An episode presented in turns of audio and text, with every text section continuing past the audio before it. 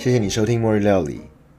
在这里，你会听到关于自我成长、习惯养成，还有身心灵健康的内容。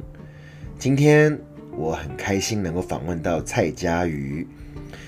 当时候我知道她自己一个小女孩跑了五个国家，嗯，去了十二个家庭，然后出了一本书，书名就是《那些做自己的女人和他们的餐桌》。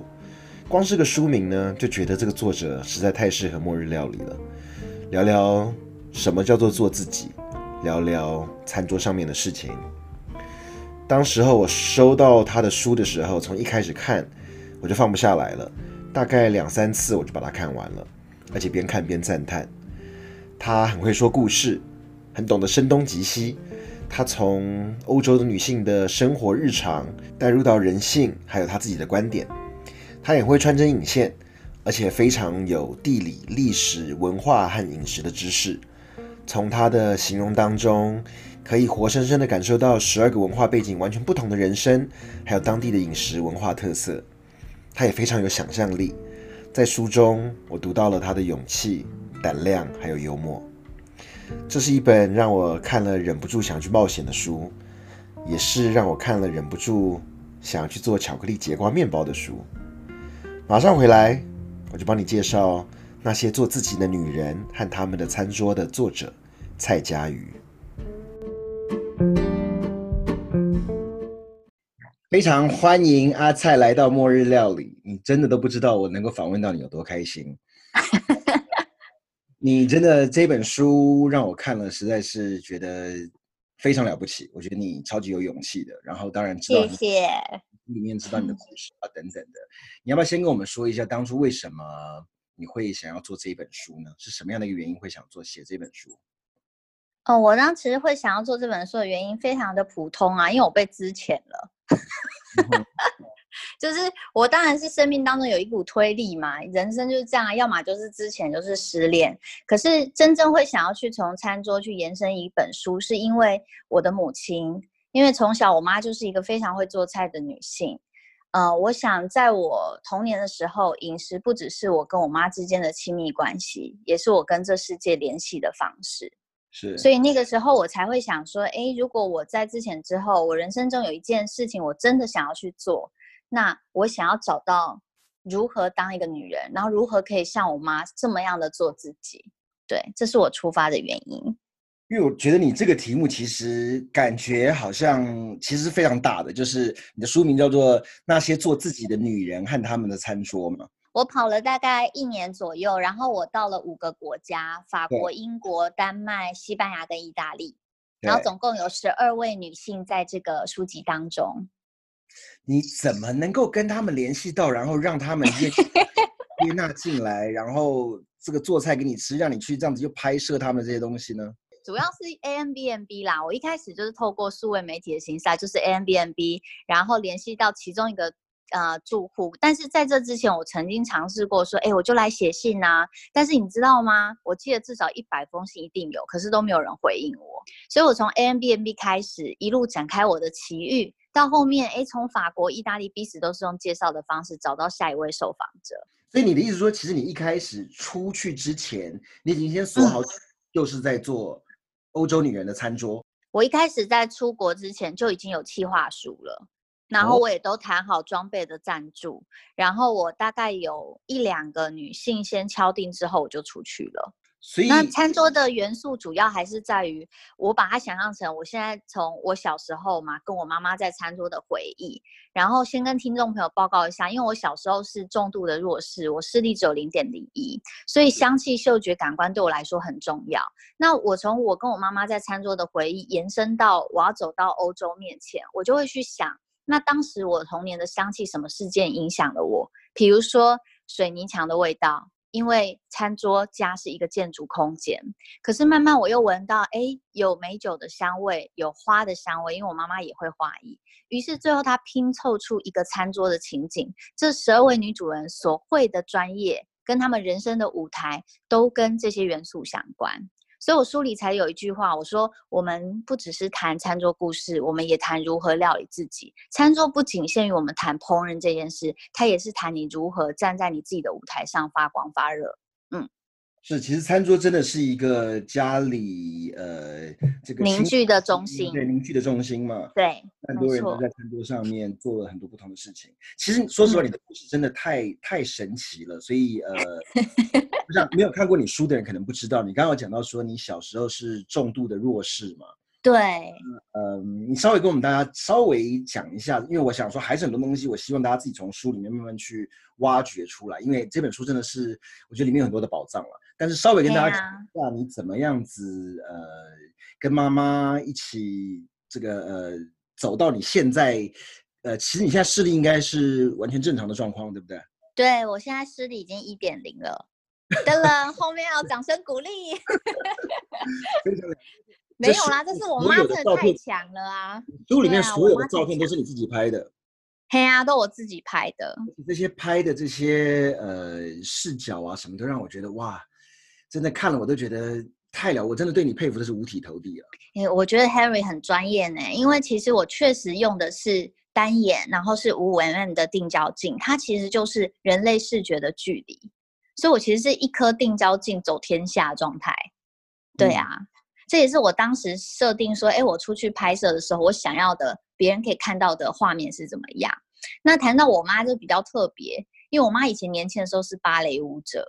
然后呢，在书中里面最精彩的故事之一，就是我妈为了她女儿啊，就反正我爸七个月的时候就我怀我妈怀孕七个月的时候，我爸就离开了。然后呢，我妈想说怎么办？一个芭蕾舞者什么都不会啊，只会在那边旋转。于是她就想说，那我就把头发剃光，然后她又增胖了二十公斤，然后就变成了计程车司机。嗯，那后来我妈妈，因为她小时候十四岁就被送去日本当女工，然后后来才慢慢建立出自己的舞蹈事业嘛。然后他当他做了这个决定之后，他就把我带在身边，然后长大。所以我小时候餐桌不是大家想的很辉煌哇，全部都布满银器的那种。我小时候餐桌其实就是在车上啊，就我妈边开车。那因为以前治安不好嘛，女生开车有点危险，我又坐在前座，所以我妈才把自己变成一个女汉子。我我第一个我很好奇，说好，那以你妈妈这样子一路把你带来，你觉得你这一次出去看到这些做自己的女人当中，你有看从这些女人当中身上，呃，我并没有看到太多，好像她们跟这些女人跟你跟或者是跟你妈妈的连接，你有看到一些她们跟你你自己所认定的所谓女人这样子有所什么连接吗？我在想，每一个女人在不同时代里面，她们想要做自己喜欢的事情是非常困难的。我在去欧洲之前，我必须很坦诚说，除了我妈妈的外形让我有点冲突感之外，我一直都很排斥进厨房，因为我其实我们书里写的很辉煌嘛，可是你实际上在台湾的社会里面，我还是看到我妈妈其实毕生都在跟男人学习如何当一个女人。然后我曾经啊也会觉得说，我妈妈怎么是一个这样子的传统女性？妈，你难道不能做自己吗？你不能勇于表现自我吗？可是等到我走完欧洲的行程，我才发现，其实不管是法国、丹麦，任何我们想象很进步的国家，每个女人都有她蜕变的过程。我真的回头去看我妈的时候，我才发现说，原来啊，可能最自最做自己。很厉害的女主人就在我身边，因为虽然我妈妈她很传统，她也是那种哎呀团圆团圆饭都要做菜的女性，可是一个女人可以在那个年代勇于放弃芭蕾舞者，变成一个计程车司机，所有人都跟她说啊，不然你也没有到所有人啊，我阿姨好不好？就说啊，那你小孩子就送去当按摩师就好啦，送去当启明学校就好。可是她就是很相信她女儿可以看得见。其实他这个部分，我你说他很传统，我反而觉得他简直是一个很新的人，对，超级那现代女性，而且没错，一路带着你去日本做医疗嘛，是独立的，而且你知道，小时候你看到的妈妈，跟你长大去欧洲回来感觉一定不一样。我一开始去欧洲的时候，就是对。我觉得像我相信大家都有这样的幻想嘛，我们就是巴黎铁塔呀，你就是要喝香槟呐，对不对？你抽个卷烟，你就觉得是法国女人。我对欧洲女性也是产生这种优雅的想法，所以我原本出去的时候，我心想说，哎，我应该会拍一群贵妇回来，没想到我拍回一群大神啊，真的 也没有啦，毕竟还是有些女伯爵啦，还是有一 些对啦，侯爵大神，就是我我其实心里有那个幻想，可是当你去到欧洲之后。我第一站就超猛啊！我第一站就去诺曼第一个完全自给自足的农场，没有货币，所有东西都用交换，整个农场就是养猪啊、养羊，全部是一个大生态圈。我突然间开始意识到，哎，可能欧洲不是我想象的这样。所以我后来其实是在经历欧洲这个过程，发现每一个女性、女主人，她们都在做一件事情，就是家庭餐桌是一个很有凝聚力的。状态。如果我们在厨房，假设我们想象一把火，我们讲煮菜的煮，上面是一个人，下面是四个点嘛，就是火，也就是用火之人。那用火之人其实也是推动文明的状态。所以我才发现，里面你也有特别讲到说，这个同样是一把火，这个在男人那边就变成了战争，在女人那边就变成了变成了烹饪师。对。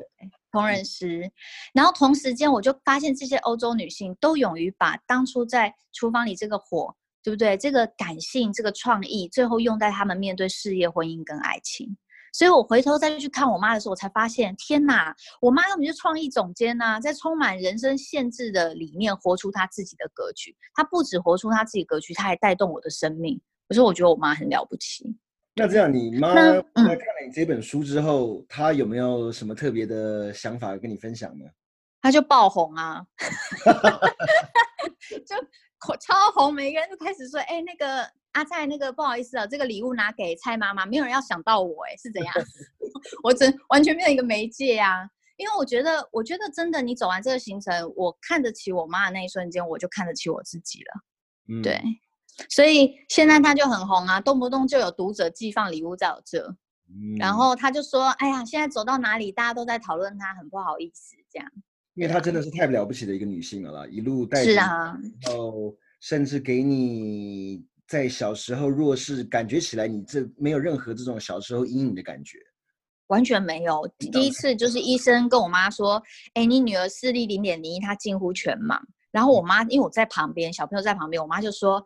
身高都会长高了，视力也一样啦。她就是非常随性，个性非常好的一个女生。我觉得我妈妈教会我一件事情很重要，这是她的天性，就是，嗯，我们要毫不犹豫的，不要想的很复杂，就相信你可以跟别人连接，也能跟这个世界连接。对啊，其实我其实其实我们有一件事情还蛮好奇，就是因为 Harry 看这本书嘛，然后你是 非常懂得做菜烹饪的男性。那你开始看这本书的时候，你会觉得哇，好女性主义嘛？会有这种感觉吗？一开始，因为你前面的序的部分讲的很多是女性主义嘛，没有。其实我觉得看你的书整个内容当中，我还是会觉得说有很多你想要，呃，就是有牵扯到女权这个东西，我觉得多多少少还是有绕着东西在走了。不管是从你的文字里面讲一些。呃，性的东西啦，或者是讲男人、女人在料理这上面啦，像我刚刚讲说，你刚刚讲说这个女人，呃，同样一把火在女人身上就变成了烹饪，烹饪师。甚至我记得你好像书里面有讲到说，大部分呃女人是呃，你好像讲说厨房是女人的呃。王国还地盘之类的嘛，对不对？这个其实是我在其中一次跟一个很会做菜的男性，他叫 Robert，在西班牙，然后我就突然体会说，其实我自己的文化意识背景，让我一直认为女人的王国在厨房，这其实是一个自我的线索，你知道吗？我其实完全不认同这一点，明明厨房，你如果真的看大厨那种外面的厨师都是男性啊。对啊，对啊，所以其实 Robert 那篇他讲的非常好，他就说，其实你，他就问我说嘛，他说，哎，你知道为什么大厨永远在专业厨房男性居多吗？然后他就说，那是因为女人自己本身有时候也把做菜视为应该的事，但当你把一件事情视为应该，你就不会有真正的热爱。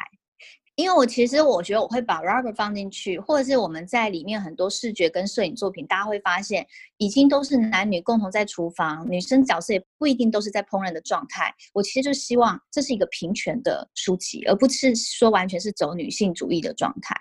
因为毕竟，所以我其实听你这样讲蛮开心的。你书名就已经先点出来那些做自己的女人和他们的餐桌，他没办法市场考量啊，对不对？出版社总有他的想法。但我其实我感受到的就是，其实你讲说和他们的餐桌，但是这个餐桌不一定是他们自己来料理的。其实就像你刚刚到 Robert 这个部分，其实我原本也就想要挑几个呃，你书里面的故事的这个所谓的女主人、女主角，嗯，来聊。那 Robert 就是一个我呃，当然我觉得我最有连结、很有兴趣的一个人，呃，因为他光他开的那一个菜单开出来，第一个他你说他豆腐菜单，做豆腐对不对？对，豆腐菜单。对它的光菜单名称看起来，我就觉得哇，好有兴趣。然后反而很可惜，我没有看到它的这一套什么佛陀后花园啦，什么 tapas 啊，这这几个呃菜的图片照片。有，因为其实我们是受限版面啦，但有机会回台湾，搞不好。就是我们也可以一起做这场活动，以豆腐为料理。但是我觉得 Harry 其实敏锐度很高，因为 Robert 他是一个非常特殊的角色。呃，爸妈刚好一个是意大利人，一个是西班牙人，就是世界上可能蛮恐怖的妈妈之一，然后跟非常传统的父亲，所以他完全可以理解在欧洲的当今的社会里面，一个走父非常父权的状态，然后走向现在比较自由平等，也就是这欧盟三十年间的事情。他之所以那么爱烹饪，身为成为甚至成为一个食谱作家，是因为他认为他学会做菜，他才可以走进厨房。他才可以跟他妈妈是平等的，他才有机会让他妈妈快乐。这个 Robert 就是在西班牙出了一本豆腐的食谱，是不是？哇，他不止豆腐，所有的呃，就是西呃西班牙料理、印度料理，就是跨国异国性料理，他出了应该有五本书以上了。他本身就是食谱作家，对啊。那同时间，我也必须说，这本书也不是要歌颂女生一定要下厨啊。就像在第六篇的 K Jenkins，他是一个针织艺术家，也就是他所有的食物都是用针织品做的。他有一句话就很经典，他说：“我妈是独立女强人，这种女人通常做饭都不容易好吃。”嗯，对，所以他从小是一种被苦读的状态，就妈妈做菜太难吃了，所以他也没什么饭可以吃。然后跟奶奶就学会了针织品。所以你我们在书里面看到那个香槟龙虾呀，还有那个 mussel。还有牡蛎，全部都是全手工针织。对，很多读者翻到那一页都说：“哇，他们看到后面才发现到那张图片其实是针织品。”对啊，拜托，这个就很明显，更没有很仔细看。这个明明你标题就已经写了“针织食物艺术家”了。对。但但我一看到这个标题，我就觉得这个人太特殊，我从来没有想象到说。有一个人可以专门是针织食物，这个人也是我想聊的一个人。有一句话让我觉得很不错，就是呃，明白自己怎么来，又适合往哪里去，才会免于枯竭嘛。也就是说，不一定真的呃要会做菜，但是你如果知道说，至少我的理解是，当你知道你自己的天赋在哪里的时候，你就往这个地方走就好了，不一定没错的方向走了。对，就是你抓到你自己的天赋跟核心使命，你其实就是往那走。我想在 K Jenkins 这个篇章，我觉得台北人会特别有共鸣，是因为他是一个选择从伦敦到 Brighton 的人。伦敦就是一个殿堂的状态，所以你做时尚业的人，你从伦敦到 Brighton，别人给你的眼光就是哦，你失败喽，你做不了，所以你才回到 Brighton 嘛，不然你回来干嘛？对不对？有这种心情。可是我觉得凯特他的概念是说，他曾经。在时尚业，哎，真的是叱咤风云，所以他到了伦敦，他也很年轻就成功了。可是当他忠于他自己的天赋，跟他心情，他的想要的状态，他觉得创作就是要空间，创作作品不是为了让人家愿意缴尾款而已，所以他就选择到 Brighton。这个看起来失败的经验，对他来讲是他下一个人生的起点。你知道吗，Harry？你难以想象，从他从伦敦决定推到 Brighton。他成为现在全球巡回演巡不叫演出啦，巡回展览的艺术家。他已经到柏林，他也去过香港了。嗯，对啊，因为他做他自己热爱的事情，所有的财富、所有的名誉，他会自己来找啊。你让我一直觉得很特殊的一点，就是你在这个书里面，你对于人、对于事情的一些观察点，都有很很不像你年龄的一个视角了。你觉得是跟你年轻的时候成长的呃？环境有关系吗？我觉得，但凡我们说到，就是但凡一个有故事的人吧，他通常都有一个充满事故的人生。嗯，所以你知道做写作啊，这个行业其实还蛮蛮惨的，就是说别人都是要看人家优点，我们要尽量看到别人的痛点。所以，所以当然我自己是一个充满事故的人嘛，就是从小到大的经历都还蛮曲折的。那我在挖掘欧洲的女主人，其实。名单一定是超过十二位，可以让你去放在书里面。但是我最后会选择他们，我我相信他们都有一个能力叫创造力。这个创造是说，当你面对人生很多的失去，你可以再把它创造起来。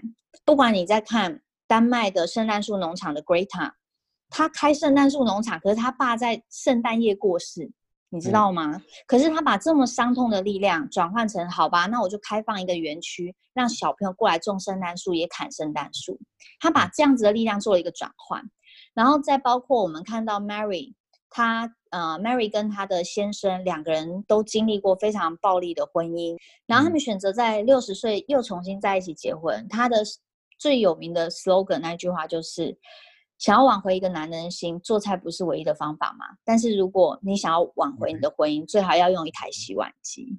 对，意思是说，因为做家事会容易吵架，是不是？哎，对啊。可是你要想哦，两个人经历那么多婚姻的事情，然后六十岁，在书里面记录他们同时跟前任孩子见面的过程，它是一个。即便你不是自己亲生的，即便你拥有你下一个人生，你还可以不断的再创幸福。退休后并不是你人生的终点，是你人生的起点，这样子的概念。所以其实书里的每一个女性的角色，但包包括刚刚 Harry 提到的女侯爵也是啊，一个从十一世纪就称霸在北翼的塔萨罗罗斯宾诺拉家族，他们从贵族，他为什么不再住在城堡？女主人反而愿意走向平淡的生活。他创造的幸福，并不是用金钱的方式，而是他认同他的土壤。他创造幸福的方式，是他认为他有责任去照顾更多人。也就是一个人，他发挥影响力之外，他希望他身边的人也同样可以快乐，也拥有他们各自的影响力。对啊，是啊。我想，其实你这样子随便挑了几个不同的女性讲，嗯，相信在听的人就一定知道说这里面，呃，真的故事很多。因为我自己看，我就觉得。你就真的把我带到了好多个不同人的家中，照片让我看了有感觉，然后文字的叙述更是让我觉得你怎么可以有这么丰富的知识？嗯，对，我觉得呃，末日料理其实很重要的一个部分是在聊习惯养成、刻意练习。是，我很好奇你，当然你刚刚讲说呃，可能小时候因为视觉的关系，我觉得让你自己有一个很独特的一些视角。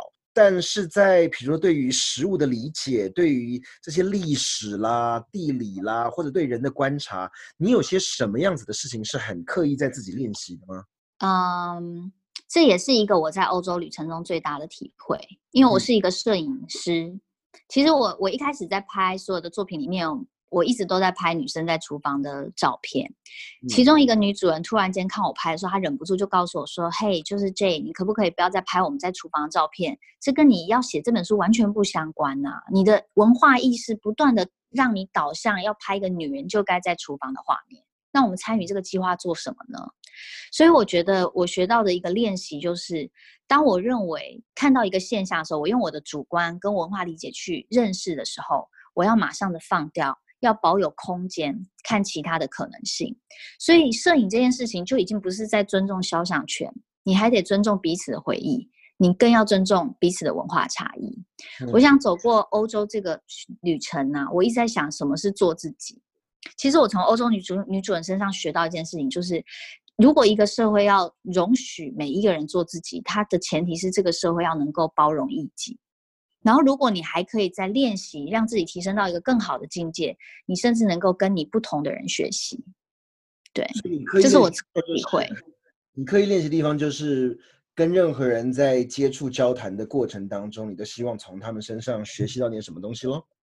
对，不，你就是你不要有一种带批判性的状态，你就先放下批判，也不要先有一个审审判性的性格，你就先静静的看着它出现在你面前。每一个人都像一本书啊，所以它一定有它值得翻阅的地方嘛。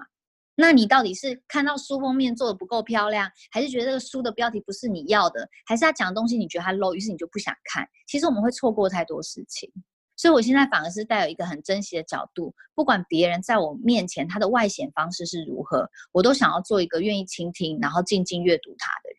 如果那以呃，比如说摄影的部分，你一定有特别去，比如说学摄影，或者是呃，怎么让自己接触摄影这件事情呢？完全没有哎，我其实是小时候还没有看到的时候，我妈就给我一台傻瓜相机。但是可以特别跟 Harry 分享的是，就是。我以前是因为看不到状态嘛，所以我都是拿树枝啊，还有靠听觉来去做摄影。我妈妈非常厉害，她会拿一个小锣往我右边的耳朵甩一甩。那个时候我右边有太阳，我的脸是热热的，我知道这是一种温暖的感受。于是我妈妈就告诉我，这就是光，拍照一定要寻找光的地方。所以从此之后，我皮肤感觉哪边比较强烈，我也大概知道光在哪。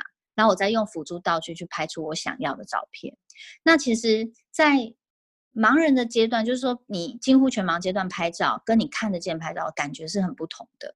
因为你近乎全盲的时候，你没有办法看到影像，所以你只能透过你的触觉、你的感官、你的嗅觉去分辨物件的位置，然后你用你的脑中去勾勒出一个哇，充满想象力的画面，然后把它拍下来。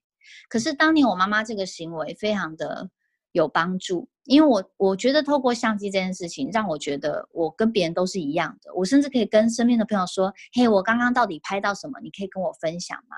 我就觉得我好像看得见一样。对啊，有没有觉得又开始觉得我妈实在太萌了？不是，你妈你妈的萌是老早看完书之后就已经会很深刻的感觉。我不得不说，我连最后看到结尾的时候，我还稍微眼眶有泛泪。呃，明明你在，但是让我看完之后，我心里想说，这真的是一个太了不起的女人，能够这样把你这样带大，真的太厉害了。谢谢。那好，那除了摄影之外，我觉得你的文字对于不管是环境、植物的观察，或者是环境的理解，甚至历史，都让我觉得你这些文字不太可能是你自己就会的嘛，这一定是有特别去学习的嘛。你有没有特别怎么样子，用什么方式去锻炼自己对于呃食物的形容，或者是怎么样锻炼自己在文字上面的这个呃能力呢？其实。我常常会有读者朋友，他会问我说：“哎，我有没有自己，比如说我怎么样精进文笔这个部分？就是说你的写作习惯到底是什么嘛？”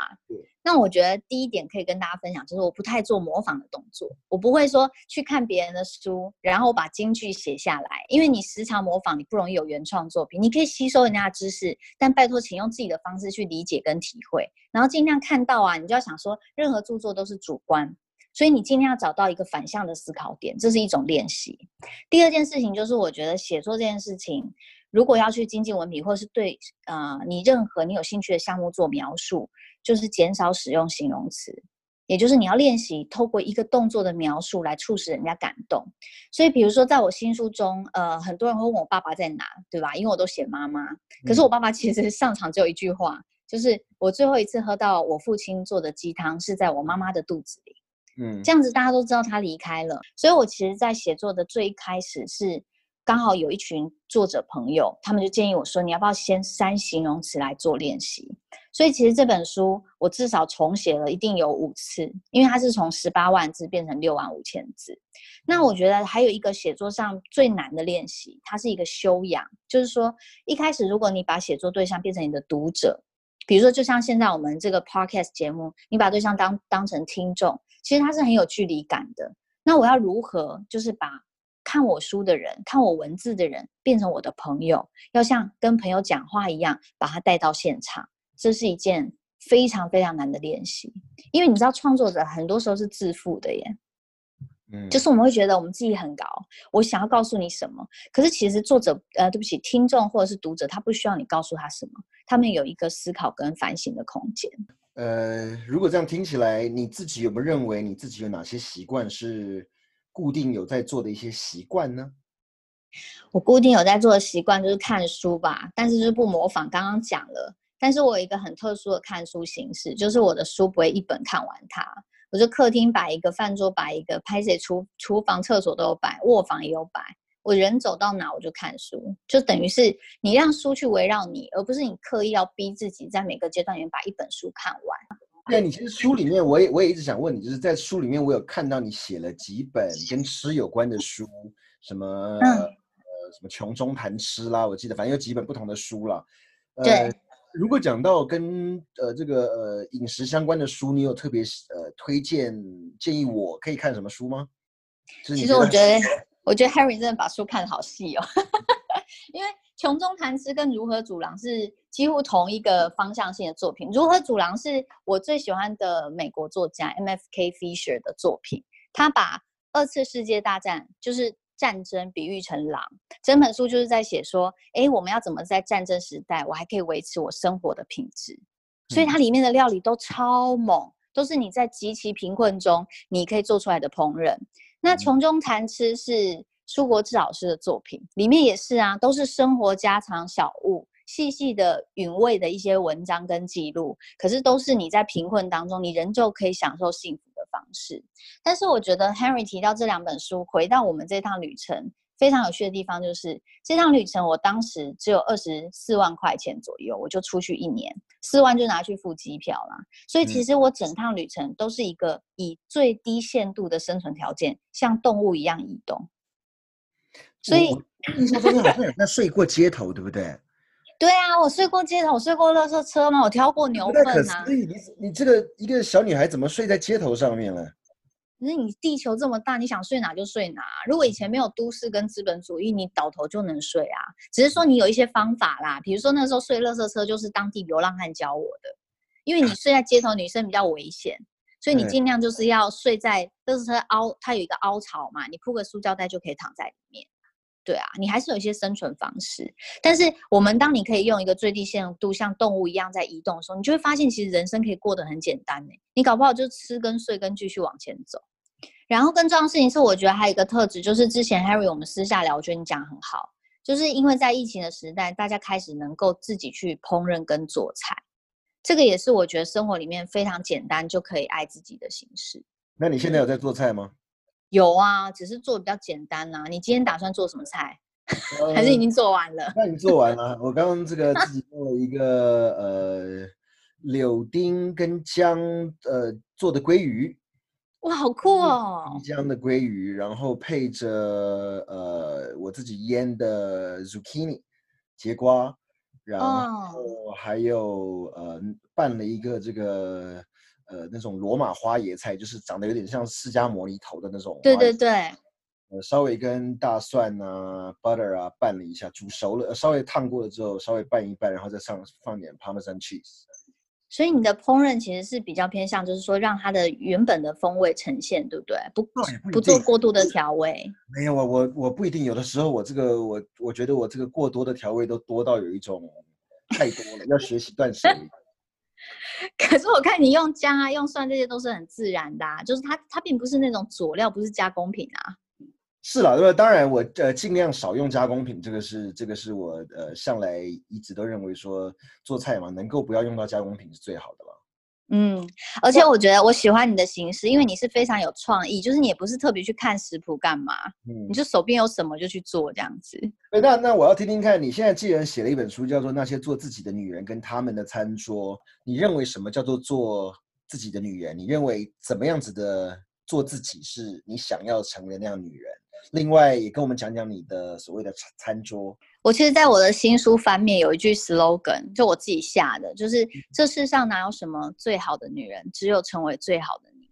是，我想，我想不用活在别人的标准之中，我们也可以去理解说，你知道，欧洲女人曾经跟我分享一句话：这世界上最难讨好的就是去讨好别人。可是我希望大家可以理解一件事情，就是说，做自己不是我行我素啊，你可以很真实的包你自己，可是你还是需要去善待别人。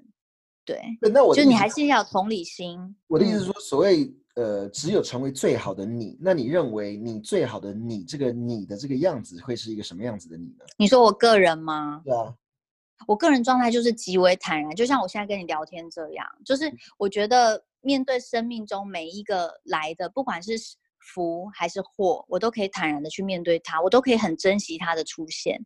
对，因为其实生命，其实我不会说它是短暂还是长，它没有什么时间观念。可是我觉得做人就是要对得起自己啊。就像今天我们一起上节目，然后我就觉得哇，我跟 Harry 做这个 podcast，你说再有第二次嘛，也不会是现在这个状态。但我非常珍惜这个当下。那如果我们面对人生，不要过度的照镜，也不要过度的兴奋，就是坦坦然。哎，有朋友来到生命当中，你很自然的去接下他，那种坦然跟从容的心情，可以轻松的接下生命的每一个课题，是我想要的一个做自己的状态，也是我想要的一个最好的自己。因为我觉得我这个人吧，比较婆妈性格，我的最好的自己的某个程度，是我也会希望别人快乐，我自己也要快乐。对啊。那你自己呢？你觉得如果最好的 Harry 是什么样的情况？不断前进进步吗？还是怎么样？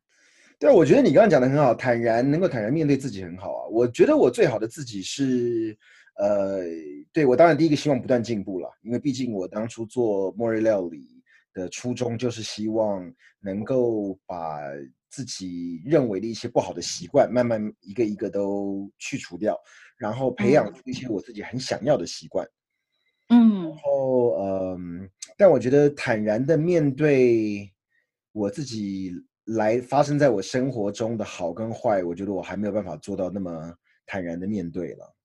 可是我觉得你讲的超棒，因为我觉得大家在讲做自己前，他一定会说：“靠，那我怎么找自己？”你是一个有意识、有规划性、有系统化的，再把自己的轮廓给雕塑出来。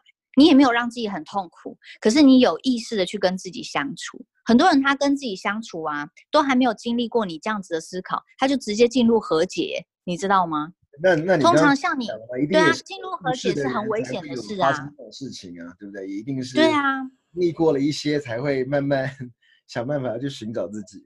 对嘛，就是故事事故嘛，你一定是经历过一些过程，可是诶，你发现了自己的状态，然后你打算去整理它，就像是把家里打扫干净一样。可是同样的人，很多人是他不愿意去做这个清理的动作，直接就想要和解。可是其实这样子的风险是很大的，好，那你的所以我觉得你讲超棒。你的嗯餐桌要长我什么餐？哦，我餐桌肯定是多功能型的，又硬绕自己的 slogan。我刚才一开始节目我就说，我们谈餐桌故事，也谈如何料理自己嘛。所以餐桌它一定不会只是摆菜啊，我平常都变成我的办公桌啊，超乱的。然后我嗯妈来都说：“哦，你桌子怎么可以这么脏？”我说：“你不知道这是爱因斯坦的风格吗？” 就是所有的所有的纸啊，像现在出书很忙，跑宣传期嘛，有时候妈的自己煮完饭，啪就赶快把书跟那个 paper 全部丢在旁边，然后就空出一个小小的角落开始吃饭，假装自己很忙。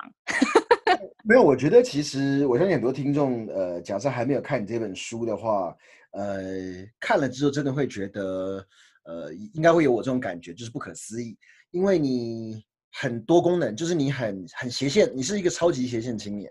你刚对，刚大家都说斜杠，对斜杠青年，殊不知我吊单杠。对啊，对，你刚刚已经把自己称为是摄影师，你又是个作家，然后呢，呃，你好像还对古典音乐有点研究，对不对？对我是古典音乐专栏，然后我也是表演艺术经济，我表演艺术经济、古典音乐这一块应该有做快十年。对啊，就我妈的关系嘛，那芭蕾舞者一定会想要就是让我妈重温当年的美梦这样子。嗯，对啊，不过我我在想餐桌这件事情，我仔细想，可能我的餐桌一定会有一张报纸吧。对啊，我在书里有提到说，每次我妈开饭的时候，她都会说：“哎，佳瑜就是铺一张报纸，只要听铺一张报纸，我就知道是要吃饭了。嗯，对啊，但未来报纸应该不好买了。很不好买，而且上面要找到一些比较祝福型，书里面提到爱跟希望的字不容易。对啊，就是刚刚呃，刚刚讲说这个最后 ending 看到你这个部分，这个故事实在是让我觉得，呃，你妈妈真的了不起。然后你把它这样淡淡的形容出来，让我觉得嗯可以感受到当时的这个辛苦，可以感受到你的天真跟你妈的用心，然后又有嗯甜的感觉，真的是非常棒。其实我还是想要跟听众分享分享说，因为书的篇幅有限啦，任何母女之间都有纠葛的。